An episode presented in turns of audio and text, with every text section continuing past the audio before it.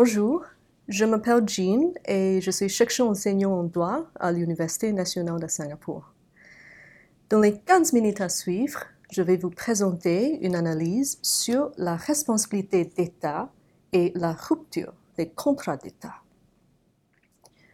Avant de commencer cette analyse, il faut d'abord définir un contrat d'État et la responsabilité d'État. Par contrat d'État, je veux dire un contrat conclu entre un investisseur étranger et un État hôte.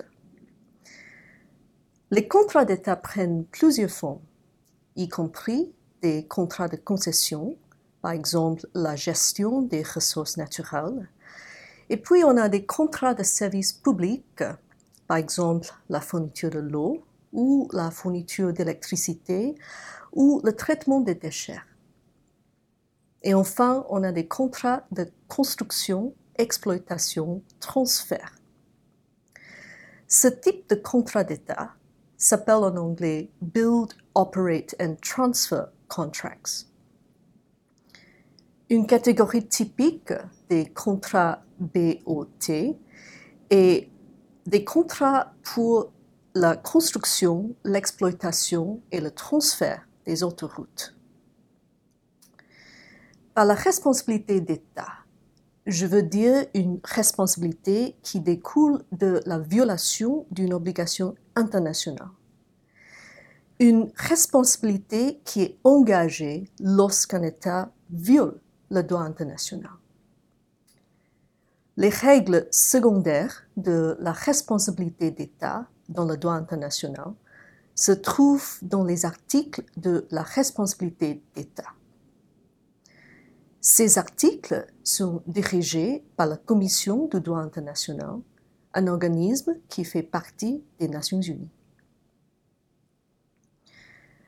L'analyse sur la responsabilité d'État et la rupture des contrats d'État se divise heureusement en plans binaires. Donc, je parlerai d'abord de la responsabilité d'État à l'époque, c'est-à-dire dans l'âge où les investisseurs étrangers profitent de la protection diplomatique. Et ensuite, je parlerai de la responsabilité d'État au présent, où les investisseurs étrangers profitent de la protection donnée aux contrats d'État par des traités internationaux d'investissement. Je commence dans le passé. Lorsqu'un différent s'agit de la rupture d'un contrat d'État, cette rupture commise par l'État hôte, l'investisseur étranger n'aura pas le droit à une voie directe à l'État hôte. Par contre, il peut soumettre une réclamation contractuelle à son État d'origine. Et puis son État d'origine peut présenter cette réclamation à l'État hôte la voie diplomatique. Bien que la protection diplomatique, grâce à la participation de l'État d'origine d'un investisseur étranger, donne une importance significative aux réclamations contractuelles, peu importe leur valeur, la satisfaction d'une réclamation contractuelle n'était jamais assurée. L'incertitude des conséquences de la protection diplomatique s'explique par l'absence totale des règles concernant l'exercice du pouvoir diplomatique.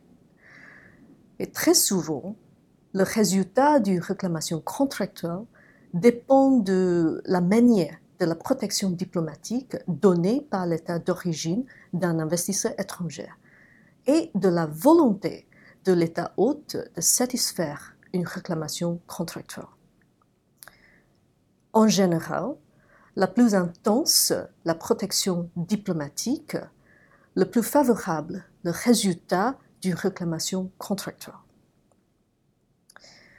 La France, comme la Grande-Bretagne, les États-Unis et les Pays-Bas, est un pays qui a présenté beaucoup de réclamations contractuelles.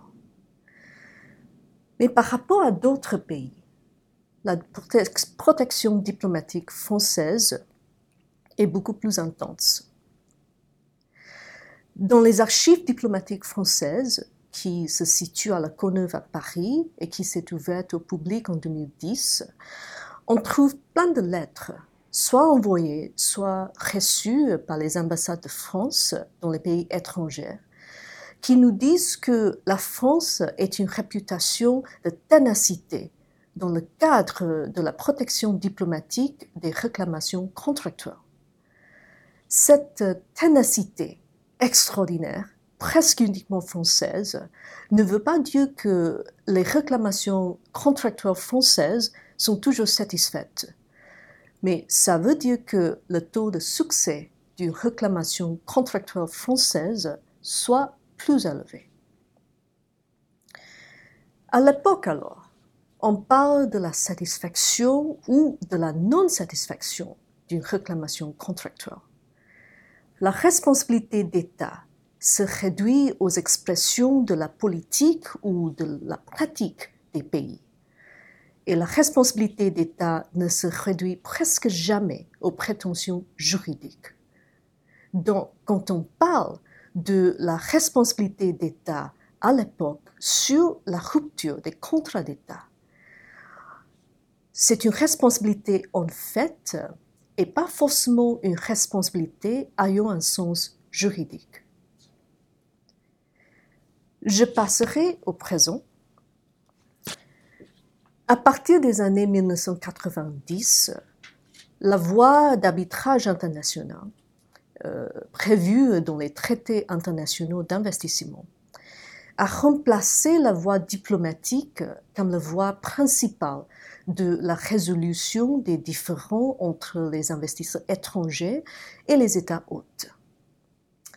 Et ces traités internationaux d'investissement ont deux objectifs.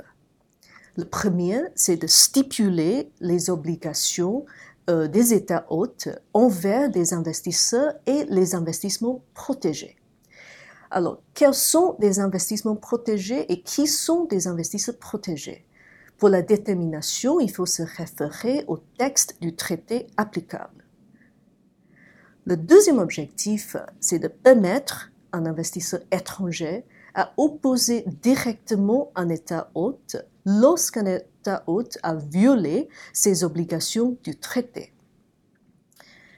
Dans une réclamation fondée sur la violation des clauses du traité, mais qu'il s'agit de la rupture d'un contrat d'État, un investisseur étranger doit démontrer que la rupture d'une obligation contractuelle est à la fois la violation d'une obligation du traité.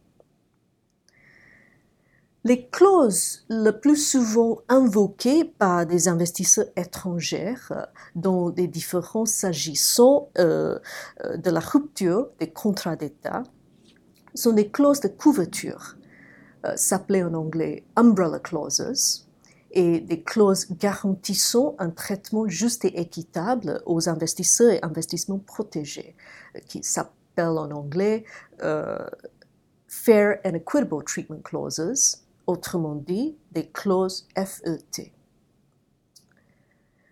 Une umbrella clause typique euh, oblige un État hôte euh, de respecter toute obligation assumée vers des investisseurs et des investissements protégés. Mais une clause typique ne donne aucune précision sur le genre d'obligation prévue dans le traité. Donc il est tout à fait possible qu'une obligation contractuelle soit euh, une obligation du traité, voire une obligation internationale l'assimilation d'une obligation contractuelle à une obligation internationale est l'objectif de l'internalisation des contrats d'État.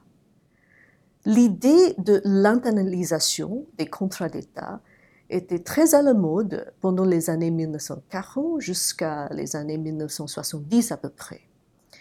C'est une idée qui donne, on peut dire, une protection extrême aux contrats d'État parce que chaque rupture d'une obligation contractuelle s'élève automatiquement à la violation d'une obligation internationale et qui attire les mêmes conséquences juridiques que la violation d'une obligation internationale. L'idée d'internalisation des contrats d'État n'était plus la tendance aujourd'hui, parce que le droit applicable aux contrats d'État est par défaut le droit national et pas le droit international. Et donc, euh, la conséquence juridique de la rupture d'une obligation contractuelle euh, se distingue euh, par défaut de, la conséquence juridique de la violation d'une obligation internationale. En plus, dans les traités internationaux d'investissement, dites de la nouvelle génération, les États contractants euh, ont donné beaucoup plus de précision sur les euh, umbrella clauses. Et cette précision empêche l'assimilation des obligations contractuelles aux obligations du traité et aux obligations internationales. En ce qui concerne les clauses FET, la jurisprudence arbitrale a essayé pendant des années de donner des critères ou des indices sur le traitement juste et équitable. Et à ce moment, on a quelques critères assez bien établis. Par exemple, la transparence dans les relations entre les parties, c'est-à-dire euh, la relation entre euh, un investisseur étranger et un État hôte on a aussi euh, l'absence des décisions, des gestes arbitraires de la part de l'État hôte concernant un investisseur ou un investissement protégé. Et puis, on a aussi le respect des, attentes légitimes d'un investisseur protégé. Dans une réclamation fondée sur euh, la violation d'une clause FET, mais qu'il s'agit de la rupture d'un contrat d'État, L'investisseur étranger ou l'investisseur protégé doit démontrer que la rupture d'une obligation contractuelle est aussi euh, la prise d'une décision arbitraire, par exemple, ou euh, l'évidence de, de, la non-transparence dans la relation entre les parties, ou le mépris des attentes légitimes de cet investisseur. Quand on se rend compte de la responsabilité d'État à l'époque et la responsabilité d'État au présent, je me permets de faire deux observations.